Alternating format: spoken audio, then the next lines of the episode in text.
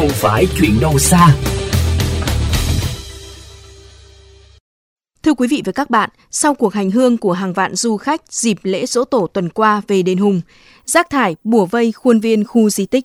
Dự kiến đợt nghỉ lễ dài ngày này, nhiều điểm du lịch khắp cả nước sẽ đau đầu xử lý rác thải. Phản ánh của phóng viên Minh Hiếu.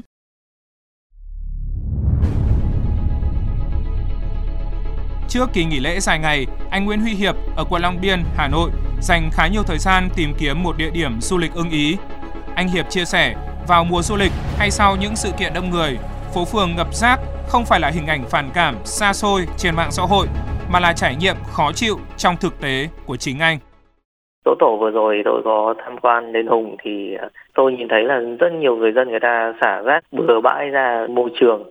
Đợt nghỉ lễ này à, tương đối là dài thì à, tôi có kế hoạch đi chơi có thể là không phải đi xa tại vì do đợt này cũng dịch covid cũng phức tạp một trong những cái tiêu chí tôi à, lựa chọn địa điểm đến cũng là vệ sinh sạch sẽ tại vì không ai muốn đi tham quan mà xung quanh là toàn là rác cả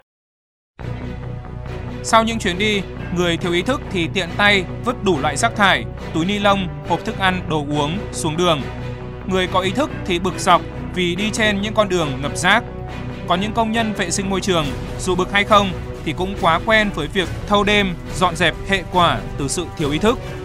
Ông Trần Văn Khải, Phó Giám đốc chi nhánh Cầu Diễn, công ty trách nhiệm hữu hạn một thành viên môi trường đô thị Hà Nội cho biết, mỗi khi có sự kiện lớn trên địa bàn, đơn vị đều phải chuẩn bị sẵn kế hoạch đảm bảo vệ sinh môi trường. Người dân có cái ý thức này là tham gia cái sự kiện thì vẫn rác rất là bừa bãi. Nên là cái sự kiện bắn pháo hoa ở uh, sân vận động Mỹ Đình chào đón năm mới năm 2021.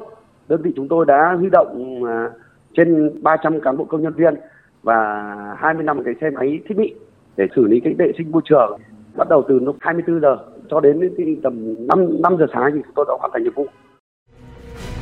Việc giáo dục tuyên truyền phải bảo vệ môi trường đã được đề cập rất nhiều, nhưng không thể trông chờ sự thay đổi hành vi từ những người thiếu ý thức.